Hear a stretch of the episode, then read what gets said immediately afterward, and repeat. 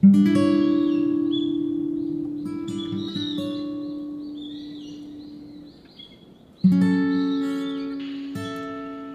神と時の部屋、心で旅するボイスマガジン、占い、ヒーリング、チャネリング、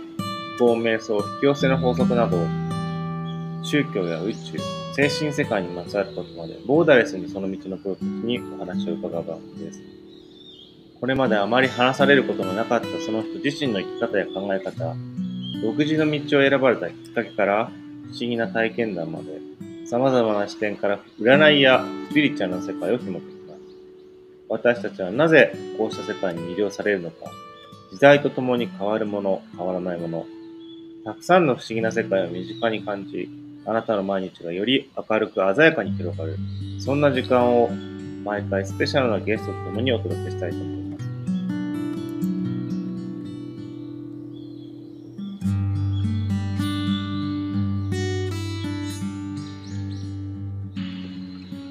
はい。はじめまして、精神と時の部屋のナビゲートを務めます、斉藤と申します。初回ということで、少しだけ自己紹介をさせていただきます。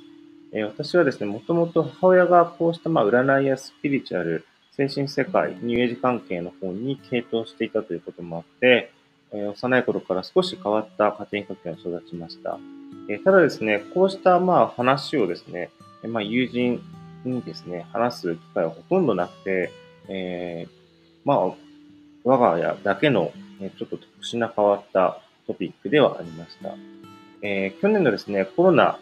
の影響もあって、自宅で過ごす機会、一人で、えー、自分を内観する機会、自分のことを考える時間っていうのはとても多く得られました。えー、そうしたところから、えこれからですね、一人でも、まあ、多くの人たちと、まあ、共通したこういった、え占い、スピリチュアル、精神世界といったところの話を広げていきたいなという思いから、この番組をスタートしました。えー、占いはですね、スピリチュアル、精神世界など、特に、あの、特定のジャンルにと、とらわれない